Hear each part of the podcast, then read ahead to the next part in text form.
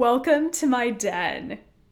Today's conversation is really for any leader in professional services. We're talking accounting, engineering, sales, consulting, all of the above.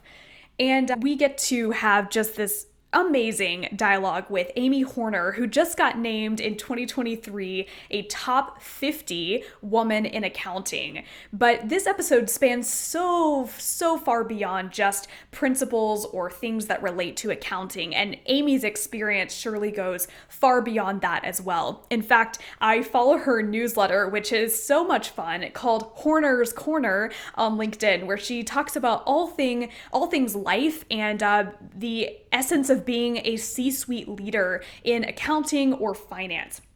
So, today, stay specially attuned for Amy's tips on why it's so hard to recruit Gen Z into professional services right now and why companies are so far behind the curve. We also dive into the concept of change management and change leadership, which we haven't really explored on this uh, podcast before. So I was super pumped to talk about this with Amy. She is just a phenomenal example of a C suite executive who has led major change initiatives in various organizations. We also delve a bit into Amy's thoughts on the education system and what happens when parents get so involved in solving problems for their kids instead of helping them fail and make mistakes and come out of that. So stay tuned for that toward the middle of the episode. Before we dive into the conversation today, I definitely want to bring to your attention um, the amazing competition we're in the middle of right now. You've probably heard me talk about it on previous episodes. We have taken 14 to 30 year old Gen Zers and plunged them into a riveting competition, the GPT Innovators Cup. And if you've been listening, you already know that these kids are building businesses using ChatGPT, but we are also coming very close to where the final winners will be announced and prizes will be given out. One of the first prizes will be a feature on Follow Your Different. You may remember an episode way, way back where we interviewed Chris Lochhead. He is the host of Follow Your Different, and their podcast gets over a million downloads per episode. So these kids who are going to rise to the top as winners are in for such an amazing treat. And social cred, I might add. If you've got a kid who uh, understands that, then definitely get them on board. Um, it is not too late to actually submit businesses. So if you're joining in the last few days of the competition or your kid is 14 to 30 years old, then they can still join and submit their business for review. And uh, yeah, we are absolutely pumped. I can't wait to reveal the results to you on a future episode. All right buckle up your seats or your time machines if you're cool like that, and join me in my living room with the amazing Amy Horner. You're listening to Native Digital, Native Analog, the show where we unpack the collisions and commonalities between my generation and yours. I believe that if you don't have a native digital on your board of directors, your leadership team, or at least one you pay to pester you like a fly in your ear, your business won't survive. Let's change that today.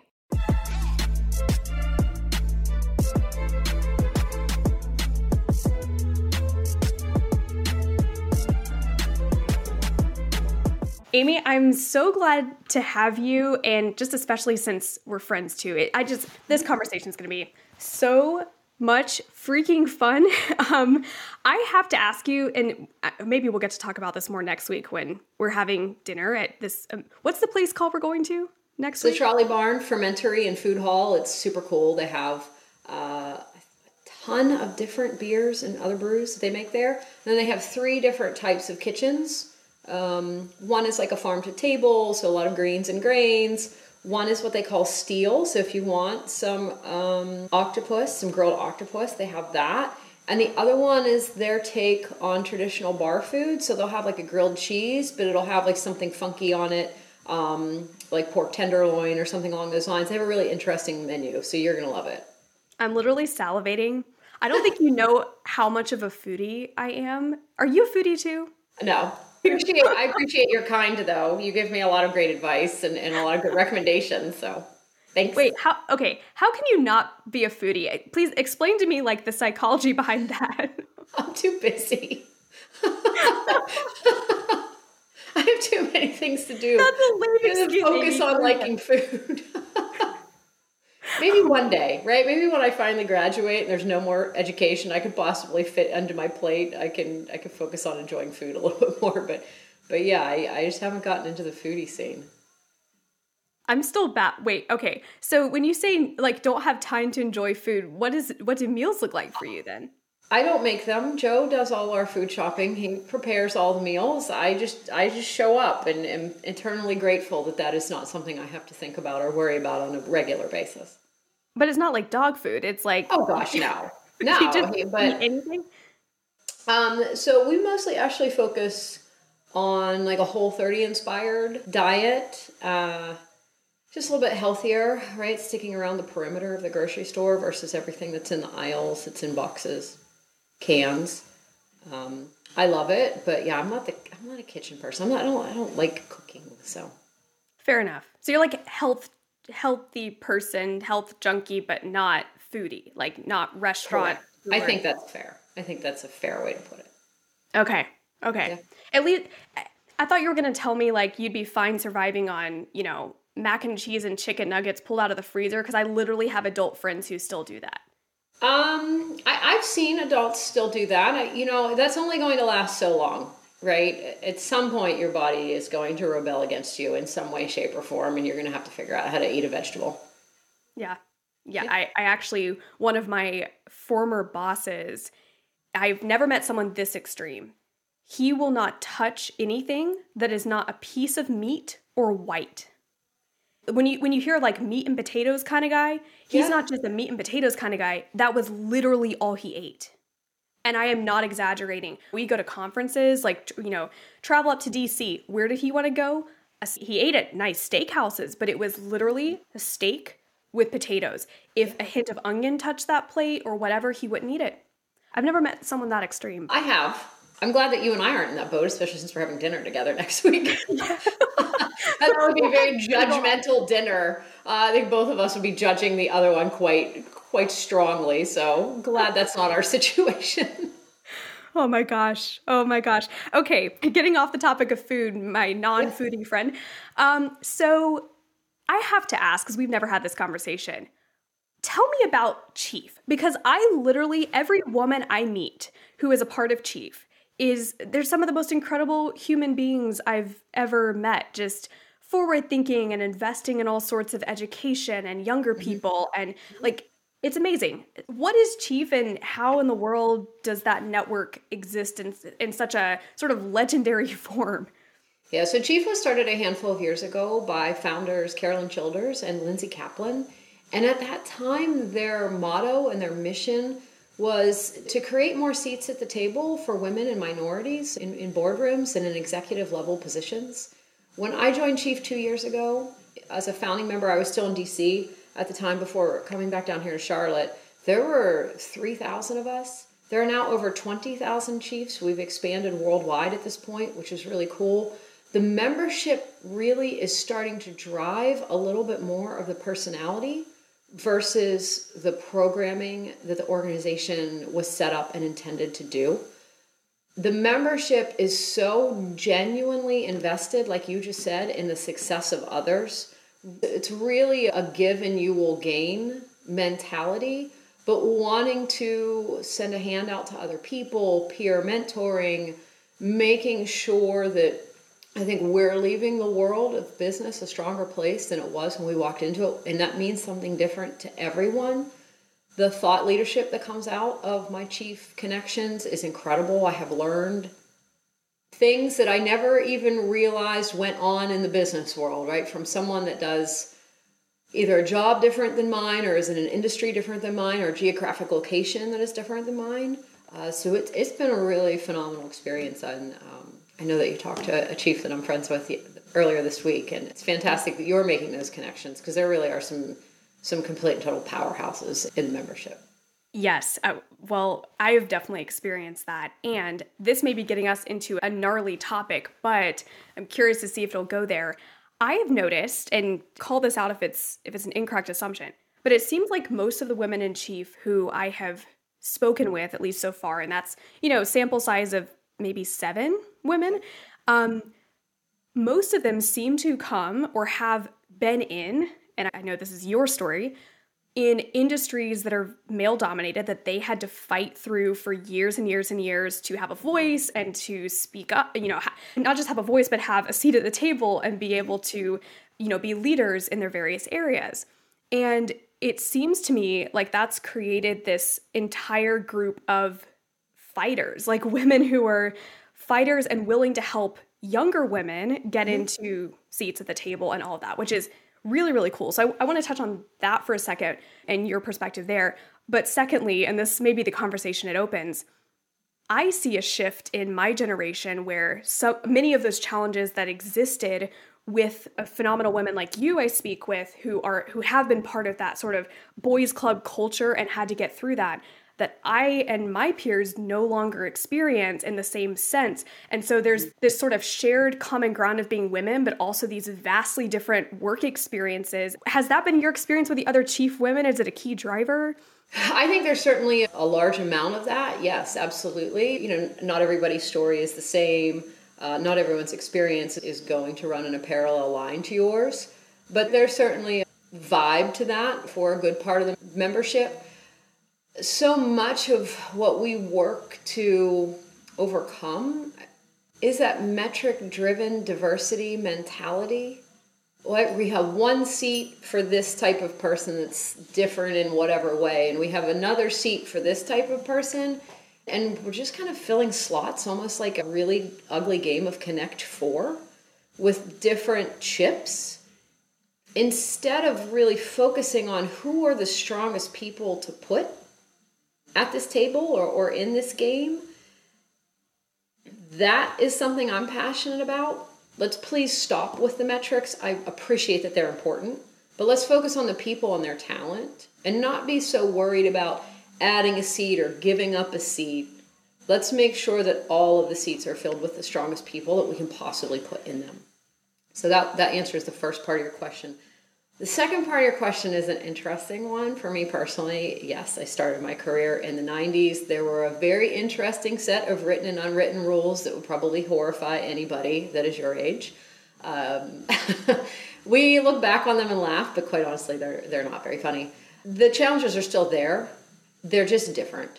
And so I think, you know, 25 years from now, when, when you get to this point and you can reflect back, you'll have forged the way for someone that has the age difference that you and I have, you just might not necessarily realize you're doing it. I think I had some cognizance that it was happening when I was in it and I was part of it, but probably not as much as I appreciate it now looking back on it, how different work is for everyone, including for women. Thank you for sharing that. I mm-hmm. I think it's really really interesting to go back to your point about this metric driven diversity I just had Kate McGregor on the show a couple, well, by the time this episode comes out, it'll be a couple months ago. Mm-hmm. Um, she's the VP of Research and Innovation for With You, With Me. Yeah. She and I centered our conversation, at least at the beginning, around this topic. She goes as far as to say DEI is dead. And what she means by that, you know, she's a millennial woman. Mm-hmm. She means by that is this metric driven connect four thing like you were just sharing yeah. is a, the completely wrong way to approach diversity mm-hmm. equity and inclusion mm-hmm. and because of that because every company uh, has started checking boxes fill, filling quotas you know creating diversity recruitment positions only to you know bring in for interviews diverse candidates who never had a shot at a job mm-hmm. it's just so i don't even know the right word to describe it it's not a good representation of what the initial diversity initiative was meant to portray or to overcome. And it has become, at least in my opinion, this checkbox to your point that's not really solving, even the mentality or the heart behind it is sort of in the right place. It's not really solving the actual challenges that exist within leadership. So, where have you experienced that? Whether it's, you know, not even just your personal experience, but do you have other women leaders who are in in you know leadership roles right now who are really struggling to get this diversity is not a checkbox or quota message across and, and how does that play out not specifically like that. I think where we fall into danger with anything is what gets measured gets done, and what gets rewarded is is what people will focus on. And and that's why I say you know it's so metric driven right now. It's become maybe a little bit too impersonal, and that's where the problems lie. Right, the problems with the lack of diversity come from not wanting to talk to or not being comfortable talking to or working with people who are different than you. And if that's the problem we're trying to solve, no chart, graph, or checklist is going to get us there, right? So we've almost created another set of problems instead of addressing the actual problem. I don't know if I'd go so far as to say DEI is dead. I completely appreciate her stance, and it's a very provocative statement, and I love that she is making it from her observation and from her work. I think it's good, and I think it's important for us to continue to focus on it. I just think we need to focus on the people and not so much on the metrics and the box checking. Fair enough. Fair enough. And to be clear here, so mm-hmm. we'll talk about your background, but we're talking accounting, law firms. Yes. In, like I worked in AEDC and plus legal for a mm-hmm. couple of years. And every conference I went to, I could count the number of women and minorities on probably one hand, you know, four or 500 people conferences. Yeah. And that was definitely boys club but there are many other industries it seems like who are doing a much better job of embracing DEI in a healthy way. Mm-hmm. And at least from my perspective, and I'm curious to get your thoughts, I see it a lot with small companies founded by younger founders, um, fast growing startups, and even some, I, I can think of a few right now medium sized companies with you know an owner who one actually comes to mind right now a boomer owner who is one of the most just welcoming and open people I have ever seen. And he's being really intentional about saying, if I hire people into leadership roles who I have worked with for a long time, we're getting siloed, you know, we're in our own echo chambers. And he's recognized that and said, how do I get people around me who are the best people for the job, even if the best person is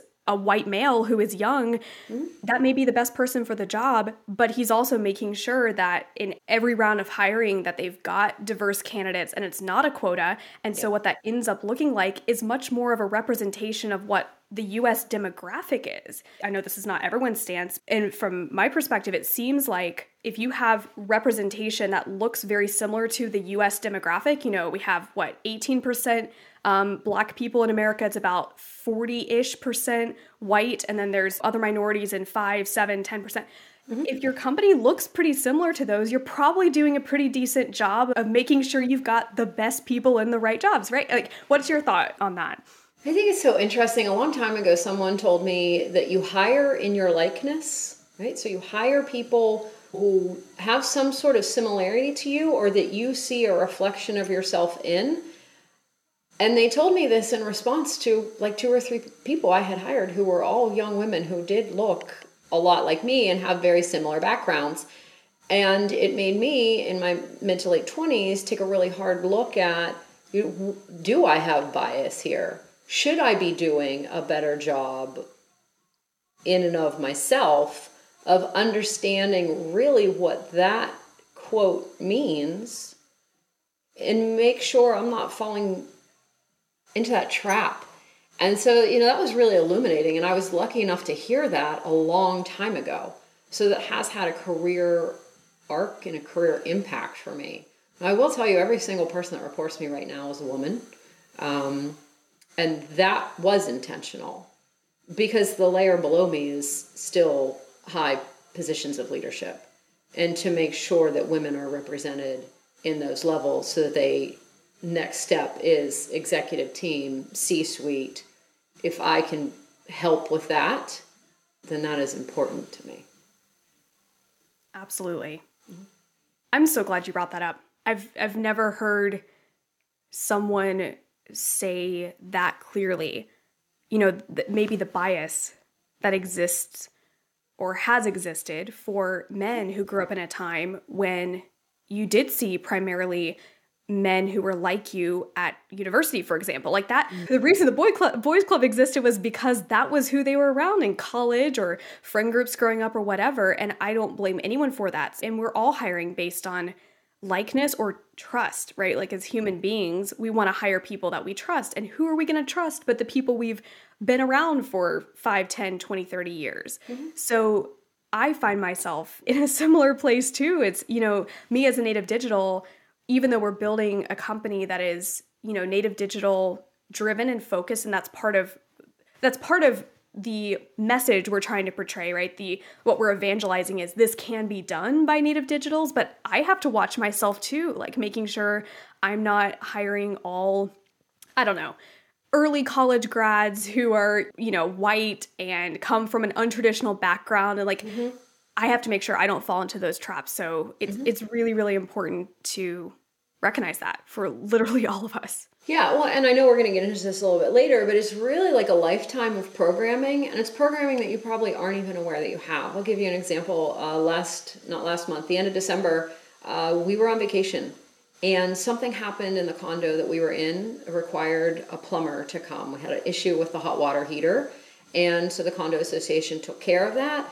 They called. They said, "Here is the window of when the plumber will be there. Can you make sure someone's there to let them in?"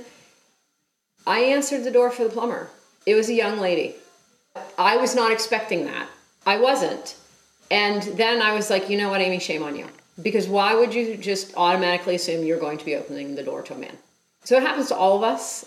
Uh, you know, I think we do have to give ourselves a little bit of not only grace, but making sure that we, like every time that happens, making sure that we take a step back and think and say, okay, okay right? I've learned this somewhere. Let's do our best to unlearn it. And to your point, I would assume opening a door to a female plumber is part of that learning experience. I'm sure the look of shock on my face was not the first time she's seen it. She was so polite and so nice. But I definitely, I think I took a step back. I was so stunned. You're like, can't, it, it is amazing, like uh, how all those, you know, stereotypes start filtering through your brain. Like, wait, wait, wait a second. Like, can, can a woman, you know, does he do we even know what a leak is? Like can we no i knew she knew what a leak was. She did a phenomenal job. She was very competent. It's just she she didn't fit the the program in my brain of what a typical plumber looks like. We all have one. You know we all know what we all know what that is. Um, and you know she was phenomenal and, and, quite honestly able to fit in smaller spaces which we needed. Um, so she was definitely a, a, good competitive advantage for her against her peers. And um, but yeah the, the biases and kind of that programming is everywhere. We just have to to do our best to realize it and to try to unravel it. You know, I've never had this conversation with someone, but it's been on my mind quite a bit. Um, so based on how you know just humans work and i know we're going to get into the psychology of change so maybe this will be a psychology of, of how we stereotype but i heard someone recently and don't quote me on this but something like your gut has five times the number of like neurons or sensors that your brain does. And so when people say you have a gut feeling, mm-hmm. you know, doctors will say, listen to that because even if they don't have the same function, like your gut and your brain, there's this sense that, you know, your gut can tell you a lot about a circumstance or situation that you may not get logically thinking through your brain. Now, that can have some really like negative implications, right? If you always listen to your gut and it's been programmed to think, well, obviously your brain can have the same sort of, you know, programming. Mm-hmm. But we learn based on experiences, it's, you know, that seem hard to change or hard to unravel or find the the root of what's causing certain stereotypes, but hasn't it always been like our stereotypes or our the stereotypes we form have protected us you know, since the beginning of time. So, like, mm. back thinking about when humans were hunter gatherers and we would, you know, we were, we had danger all around us and all those things, like, we would build certain, con- like, there were certain conditioning, right, that like went mm-hmm. into, okay, this area is safe or unsafe based on the number of animals that might attack us there or the other tribal population that might, you know, attack us or like we built those stereotypes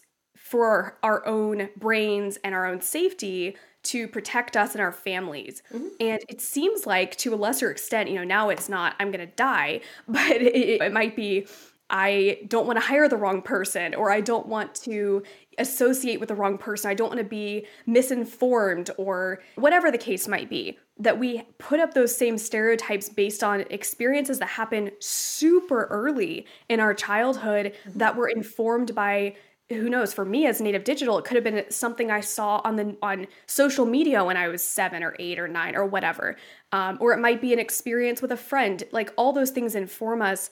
And it seems like maybe the wrong approach and i know this is long-winded i want to get your thoughts on it but maybe the wrong approach is to ignore the stereotypes. Like there's some many learnings we can take from those experiences but to maybe in our heads take the parts that are good mm-hmm. and extract those and make sure we focus on the things that may be unhelpful about those stereotypes. And I find it for myself, those are really hard to distinguish.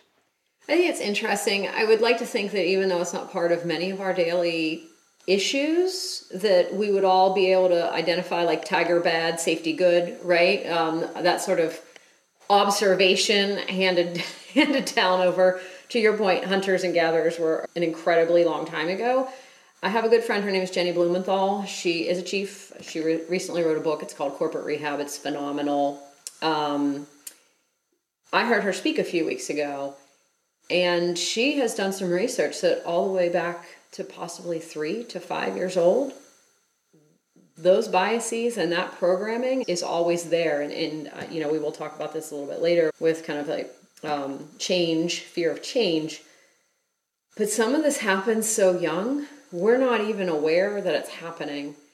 Uh, we could get into the nature nurture debate. And if anybody is playing along at home, Hannah has said native digital twice. Just letting, she's rolled that one out two times already. Um, but nature versus nurture says that it's really now genetically more nature than it is nurture. Um, and there's a lot less nurture that comes into who we end up being than there is individualized experiences being raised in the same home. So I know we, have talked a little bit about how your parents raised you and, and, completely different than my very conservative parents and how they raised me. Um, but I had a younger brother who grew up in the same home. We're completely different people, right? And, and so it's not so much the nurture, but it's how each individual child has individual experiences and how they do end up. So, yes, you could have seen something um, when you were seven external to the home that you were raised in and external to your nature um, that will have a significant impact on you. I do think that that is interesting from the perspective that people now have real time access to a lot of things that we didn't when I was growing up. And so it does provide an opportunity to make people more well rounded before they get to, like, let's say, university, which for me was really my first exposure to a lot of people who were very, very different than I was. Right? Um, typically, when you're in um, in high school, you're going to live in a community where there's there's a lot of similarities amongst your peers. Um, and, and, so now I, I, do think that people have the opportunity to get a little bit more well roundedness sooner. Like I said, it has the potential to be better, it also has the potential to be worse. Right? Because if all you're doing is reinforcing a bias that you have by only listening to content or watching videos of people who are just like you, you're just kind of going to crawl safer into that shell. So, so it has the opportunity, I think, to do both it just is is going to be up to the person and how they how they receive it how they use it.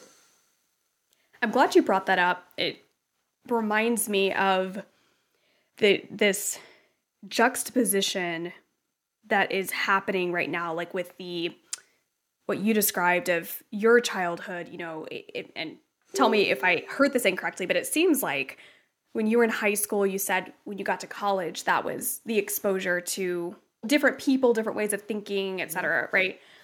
Then you have this whole new generation, which I think is where you were going. Like you have this whole new generation of native digitals who are being exposed to global perspectives from a really, really young age. So, and I had um, Carlos Baradello on the show a few months ago, and he was he grew up in Argentina and uh, has a really amazing story. But he was talking about this concept of he was natively local, and now you have native global, a native global generation. So the mm-hmm. idea of you know in in years past, and my parents will talk about this. You know, they grew up in a pretty, you know, I don't know if it's a silo, just a bubble, right? Like you grew up in one area, there was no internet. You had access, your life experience was shaped by only the people that you knew around you and your school and your community and your church and your activities and all that. Mm-hmm. And now the the floodgates are open and there's of course we could get into whole all sorts of negative and positive implications of that, but as a native digital, you're faced with so many perspectives so quickly that it seems like for my generation, this was my experience to some extent. I think it's a whole lot more intense for Gen Alpha. But you're exposed to so much so early, it's almost like you need your parents to be much more intentional about giving you a little bit more of that bubble. Mm-hmm. Otherwise, you don't know where you stand on anything. By the time you're like 10 years old you're expected to have you know a political stance on every single thing that's happening in the world and have you know have heard of all of the latest trends and know all of you know everything that's happening on TikTok to YouTube to what the latest creators lifestyles are like. Like you're expected to know all these things by your peers and it's mm-hmm. honestly freaking overwhelming.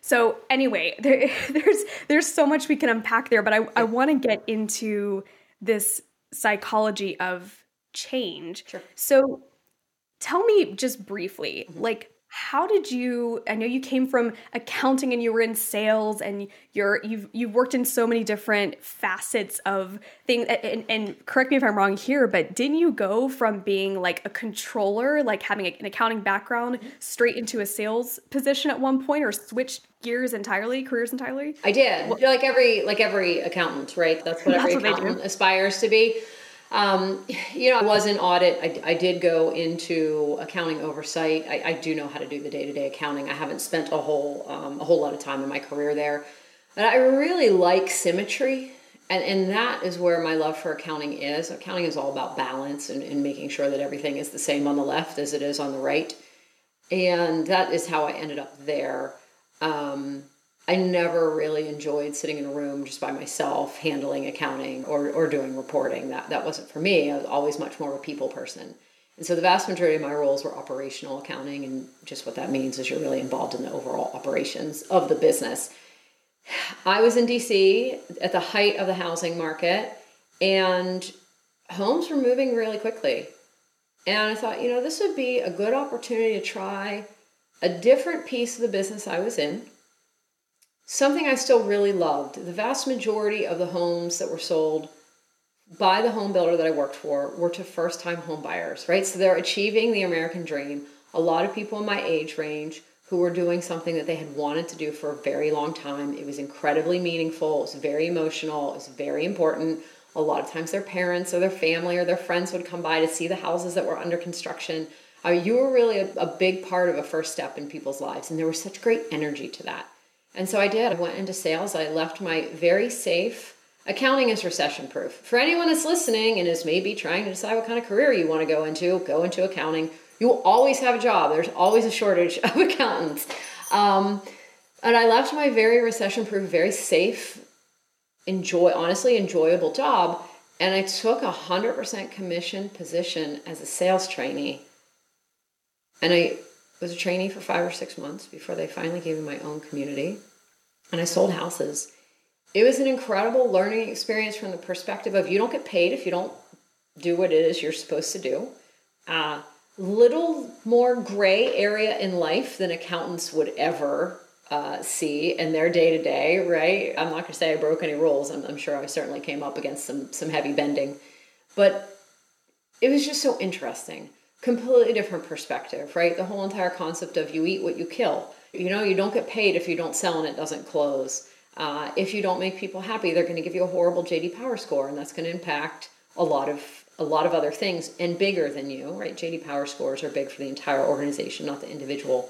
Uh, so yes, I uh, I did that for a while. I did that for about three years.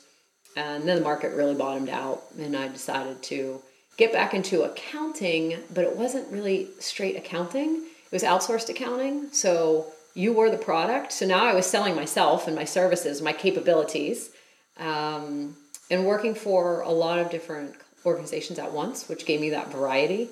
So for a while, that was a really nice mix for me. I love that journey. Why do you think accounting is having so much trouble right now with recruiting Gen Zers? I think it just has a really bad and unknown reputation. A lot of the states, including North Carolina, are working to get accounting into STEM so that kids are exposed to it in third, fourth, fifth grade, as opposed to now, a lot of times, so many high schools have cut some of the accounting courses as electives. And so kids aren't exposed to accounting until they go to college. If they're business majors, I can tell you, having seen intro to accounting within the last two years out of the local community college, it's not fun. Um, it's a shit show. It's my least favorite class, for sure. I mean, I'll, I'll, be honest with you. I got some really bad grades in accounting courses in college. It, it was not set up, I think, for people who who really weren't into mathematics to do well at. I really appreciate being able to understand a set of financials and understand how an organization is doing from a financial perspective. But yeah, the, the course curriculum is, is horrible. Um, and I also think accounting has a reputation for sitting in a back room, in a dark room, an unwindowed room, and working an unsustainable amount of hours. And yes, that's how it was in the 80s and 90s. I'm sure there are a few places where that still is how it is today. But that bias, right, that reputation, that programming is is permeated. And I think the profession is having a really tough time overcoming it. So in other words, we need more movies like the accountant that shows him as like some incredible. Have you seen this movie? I know. What is it? Ben Affleck, and is he a spy of some yes. sort? Yes. He's an accountant by day, you know, brilliant with numbers and figures, and a spy by night, and it's action and it's thrilling. Yes. But we need them for kids. Based on a true story, I'm sure. Oh, yes.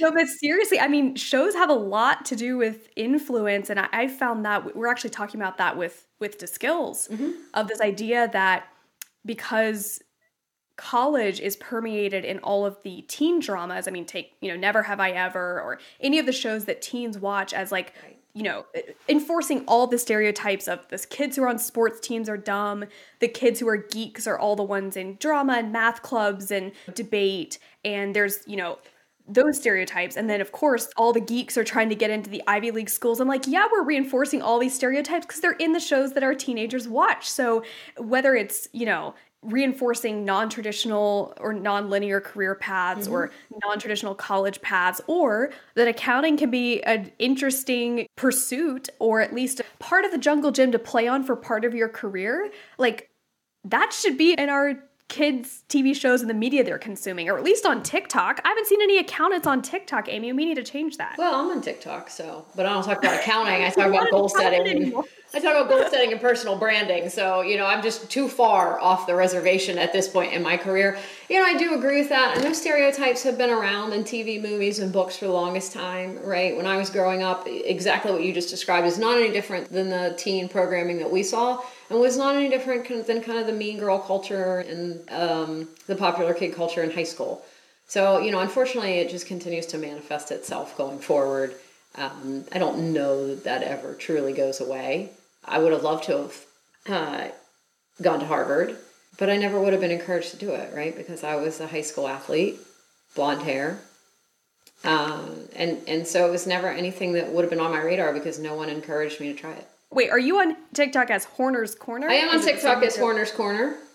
Okay. Maybe Horner's Corner should go interview some young, you know, accountants who just graduated college yeah. and get them to, you know, spice up what accounting looks like and who knows, maybe Horner's Corner could make a difference in how accounting is seen. Only if you commit to making me a fancy emblem for my microphone, Hannah.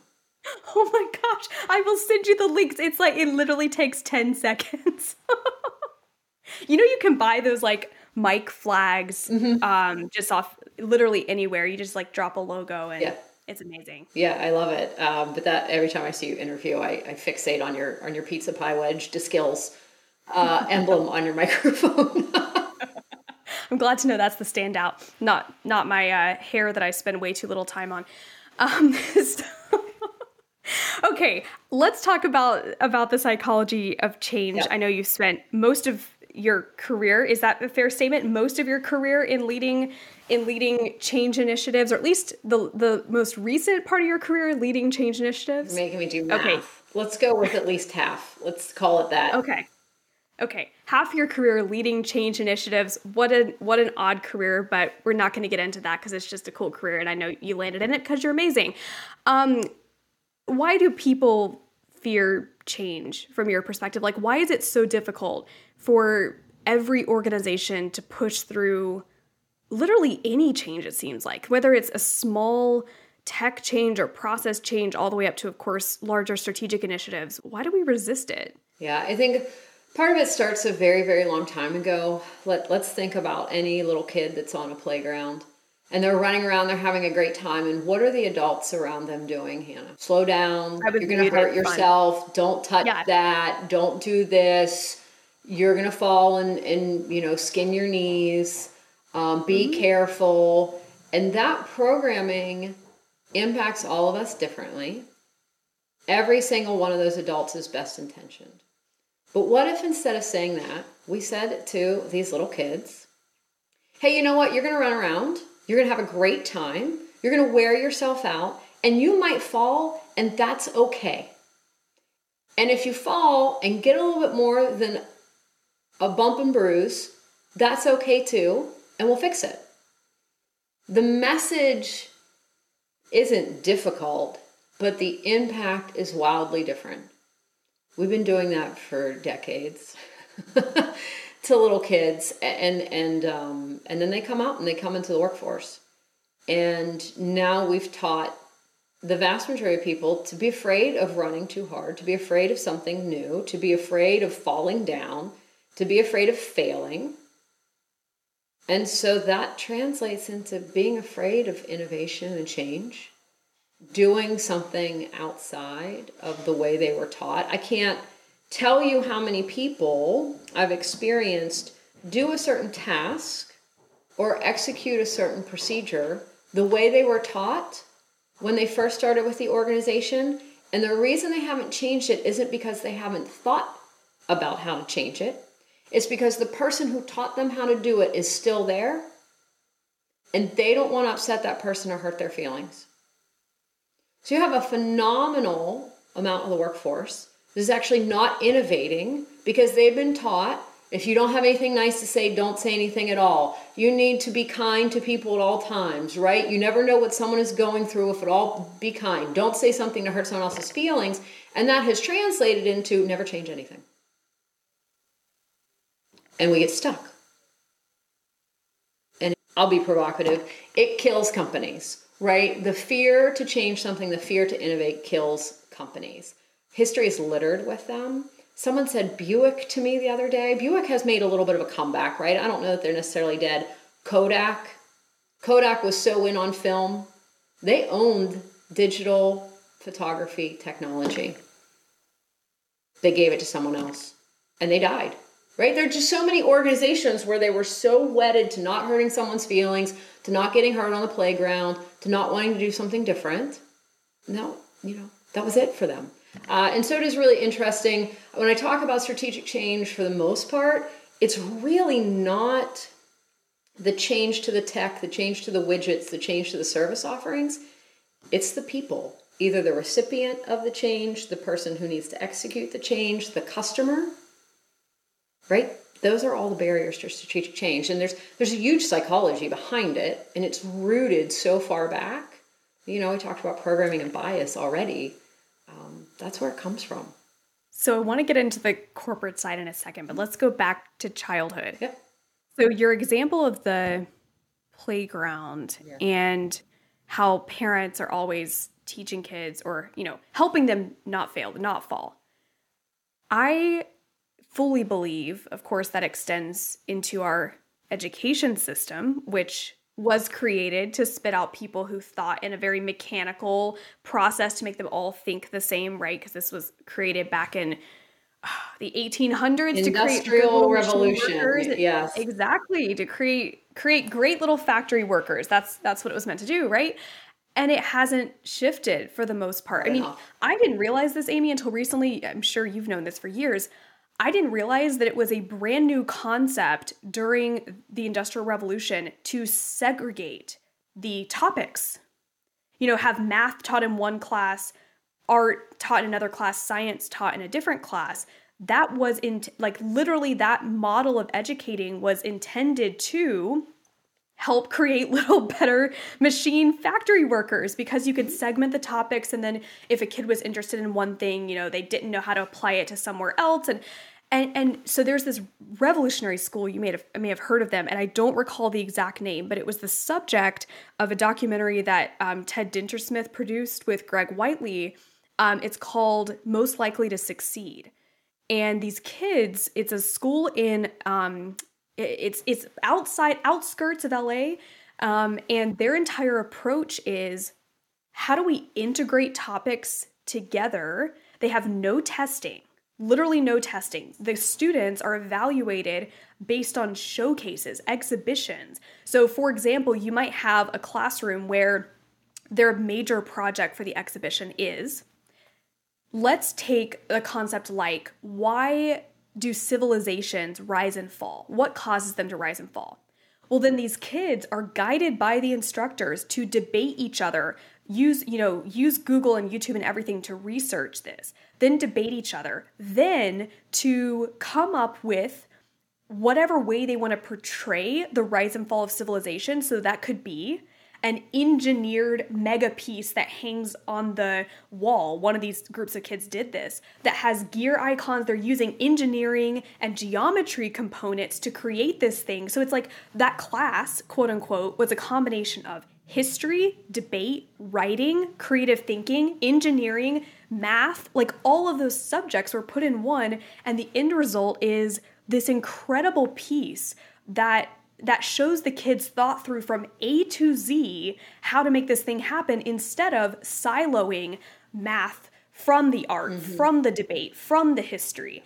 And what came out of this, you, they had interviews with the parents, and the parents were like, we're really, really hesitant because we don't know if our student in this high school is going to get into a college because they're not taking traditional tests and they're not jumping the hoops. And just the fear mechanism that you know these parents had of like do i trust this school do i trust the way they're teaching um so what what's your reaction to that and and how does our education system play into what we see it happening in work I think that sounds really cool. I would say that, that the analytical thinking, right, the creative thinking, you touched on that in that description. Those are things that all of us could use more of. I do get the sense, um, you know, as a non parent, this is probably a dangerous comment. But I do get the sense that parents are so involved in solving problems for their kids instead of teaching their kids how to solve their own problems. That analytical thinking is something that we should consider bringing into the education system so that people do get it. That is a big change that I do see with a lot of newer grads. And, you know, some of them coming out and, and having kind of the COVID piece of education certainly has a little bit to do with it, right? But analytical thinking, being able to problem solve, you know, like if I give you A, step A, and I expect you to get to E, can you get there without phoning a friend or calling your mom and dad, right? Like, can you get there? Can you figure out B, C, and D?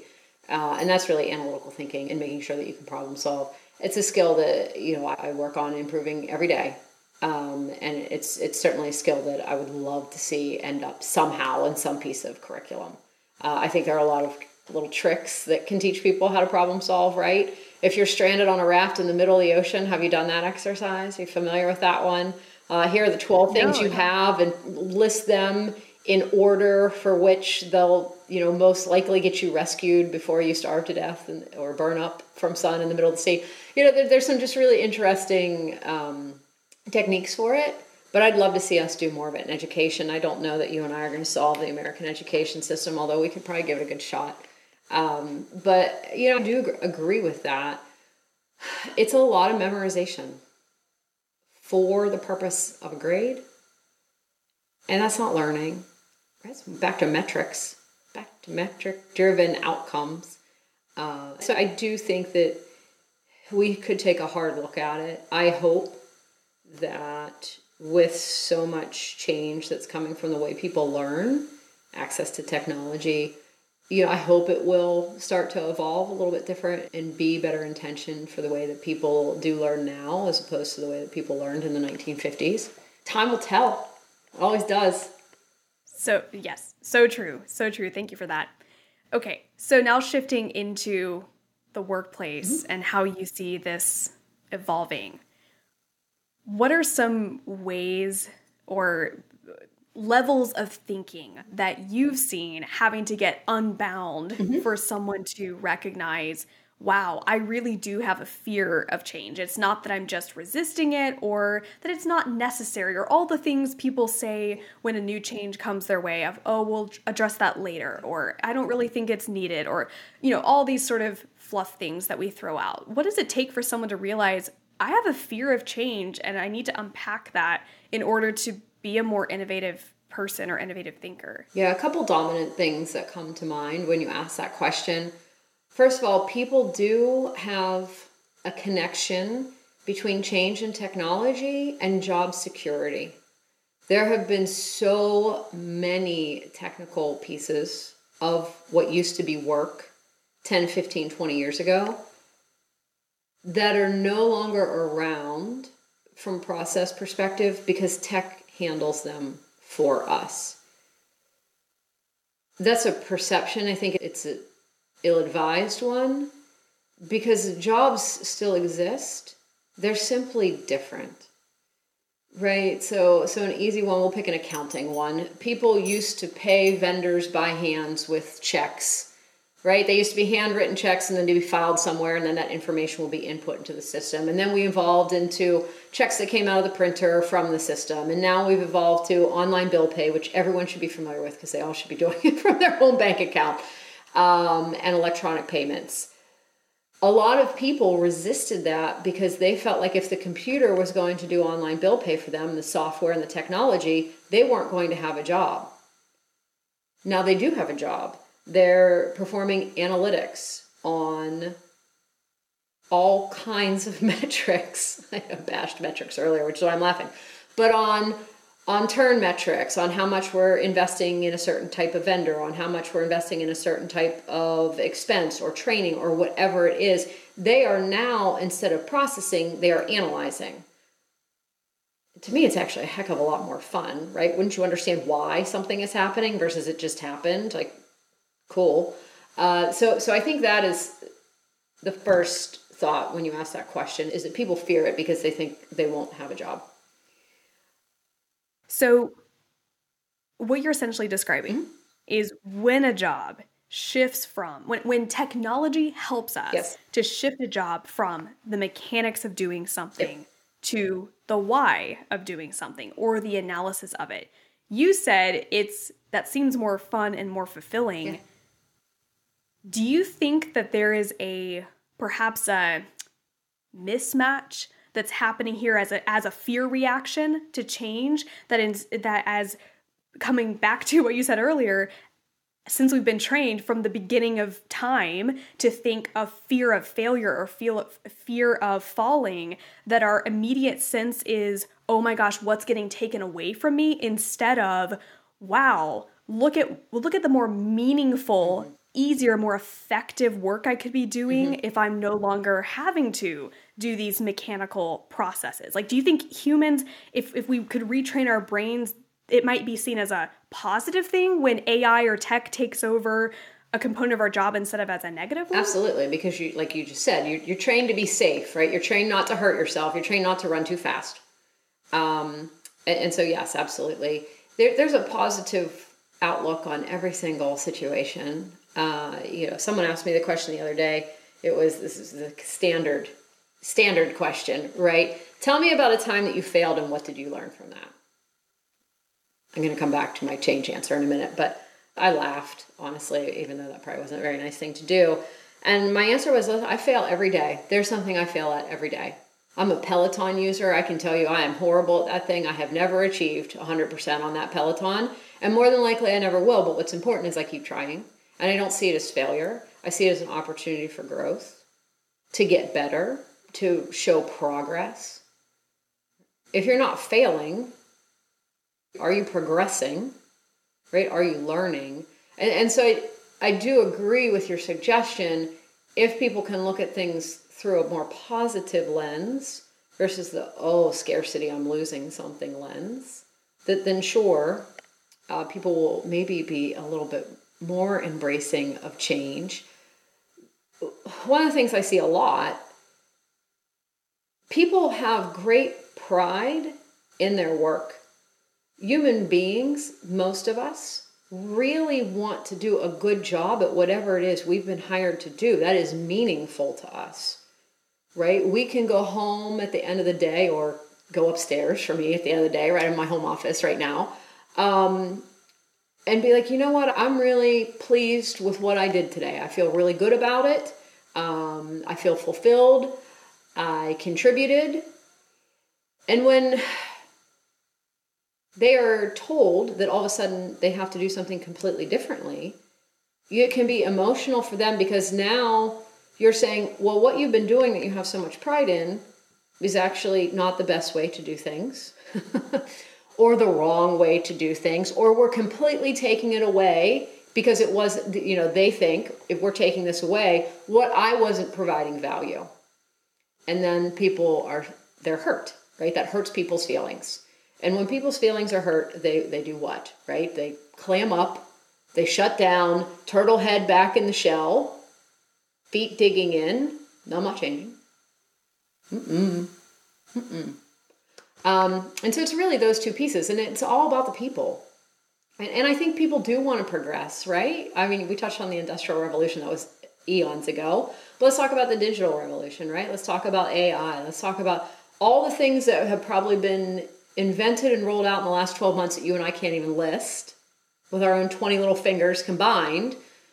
Uh, people are doing that. They're not dropping out of the sky. So people do want to change, but it's when you when it's that emotional piece that you're giving them often unintentionally feedback that what they've been doing either was wrong or straight up was horrible or wasn't valued or is no longer relevant um, now you've tapped into a human emotion that's not going to get you to a place where they're going to willingly collaborate in your change effort. Do you think to some extent people may be going through stages of grief in a sense? Possibly, yes. I mean, there's all sorts of stages of loss, right? Or stages of something different. So, so yes, to your point, I, I think they are right? Um, I mean, one example just that this has been on my mind lately with the revolution of AI and art and the fact that AI has won an art competition. I see, I have a lot of artists in my life, and we have these conversations all the time. I really want to hear their perspective of, you know, we thought AI was coming after blue collar jobs first. Yeah. That's what we've been told by sci fi fiction and movies forever, oh. right? Robots were going to take over blue collar jobs. And what are they coming for first? White collar jobs. Like you would think it would be, you know, the mechanical processes first, then maybe robots in factories and all that. And then maybe, you know, accounting or these white collar professions. Sure. And then the creatives were uh, in the way near future, like, you know, hundreds of years from now, we might finally get to AI that has the level of creativity of an artist. Mm-hmm. But what's happening is the opposite. It's attacking, you know, ChatGPT and these AI tools building art are attacking the professions we thought were the safest. Mm-hmm. And you see this revolt from artists. I don't know if you saw the lawsuit that art um, artists are bringing against. There is an AI art tool that is right currently being sued by a group of artists who are saying, you know, based on the premise that none of the AI would know how to build art if they didn't have the human artist before them. Mm-hmm. So it's a copyright infringement. And anyway, it's a whole thing to unpack. But I'm going to be curious to see how it unfolds because me not being an artist very very far from a visual artist looking from an outside perspective from a business lens i'm thinking wow what an incredible opportunity for artists to become um, distinctive in their craft from the art that AI is producing, maybe make income from these really efficient tools, and then sell their incredible art pieces as boutique or higher priced or you know relics. Like make use this as an advantage to really elevate the true art that you're doing on real, you know, oil canvas on canvas and oil or acrylic or whatever, like use it as a differentiator. But what we're really seeing in the market is artists revolting against their jobs potentially being taken. Mm-hmm. And yes, there's a lot of emotion in that when you've sacrificed to be an artist and anyway, it's a whole other topic to unpack, but it's one example that I'm seeing right now of this fear of stability to your point or this scarcity mentality mm-hmm. rather than innovation. Well, I think it's interesting. So, so I hadn't read about that. Although I did read. I was it last week or the week before that Chat GPT went through an entire interview process and got itself a job. Um, yep. So I thought that that was fascinating. Uh, don't try this at home, kids. Not recommended. but yes, recommended. That's a whole other whole other conversation. Well, I mean, Chat GPT can't show up in your place for work, right? Um, but I do think that's interesting because it will be the artist or group of artists that sees that instead of a threat as an opportunity that harnesses it, that understands it, that harnesses it first, that will be on the cutting edge, that will gain some sort of market share for themselves or even, you know, face of the industry sort of work. They they will become a polarizing set of people because you will have people that embrace it that say oh my goodness look at what they're doing isn't that fabulous? And then you'll have the other group of people that say you know they're ruining it for everyone all of us traditionalists right? Um, but all this change and all this progress like, first of all it's not going to go anywhere right? We're not going backwards. Um, otherwise you and i would be wearing corsets and waiting for our horse and buggy to come pick us up and that sounds awful to me. I can tell that it sounds awful to oh, yes, as well. Oh my gosh. I'm so glad I born, was born in this century, just saying. too. I am too. Living in the South, uh, like we do, I'm sure you have visited some of these legacy cities like Savannah and Charleston and seen the tours and just been like, wow, woo, interesting. By cooking on a fire, peeing in a pot under your bed at uh, night. Yes, the reason that window boxes exist Kids, Google why window boxes exist, flower boxes exist. You will be terrified. Um, you might need to Google this. It looks to I me like you know. don't know. Yeah, okay, we're not going to talk about it. This this is a, okay. a non poop emoji conversation, but um, it just you know progress is it's been fought and embraced for a long time, and it's just going to continue to happen. And why fight it, right? Why not use it for better or for good or, or to challenge yourself or to expand something you know or to gain a new skill. I mean, heck, now maybe I can actually finally paint a watercolor that doesn't look like it was done by me 40 some years ago, right? Um, I do not have an artistic vein in my body. But now, now maybe I can do something really creative, and, and that's uh, cool. Great. 100%. Or I, I couldn't design an app, you know, even years ago, and now we have tools like Adalo where you can drag and drop things and you could build a fully functioning app yeah.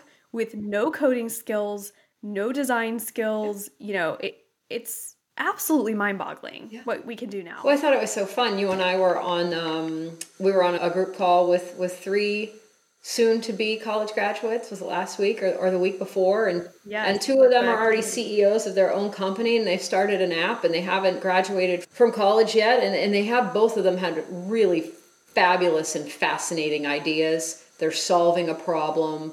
Uh, I mean, that's why you want to start a business, right? To provide a service or solve a problem.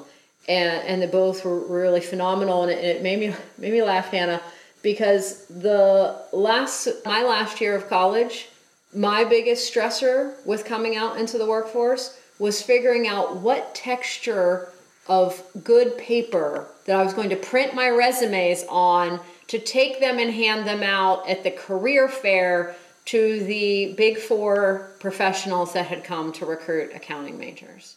Wow. Slightly different. That almost sounds kind of um, blissful. uh,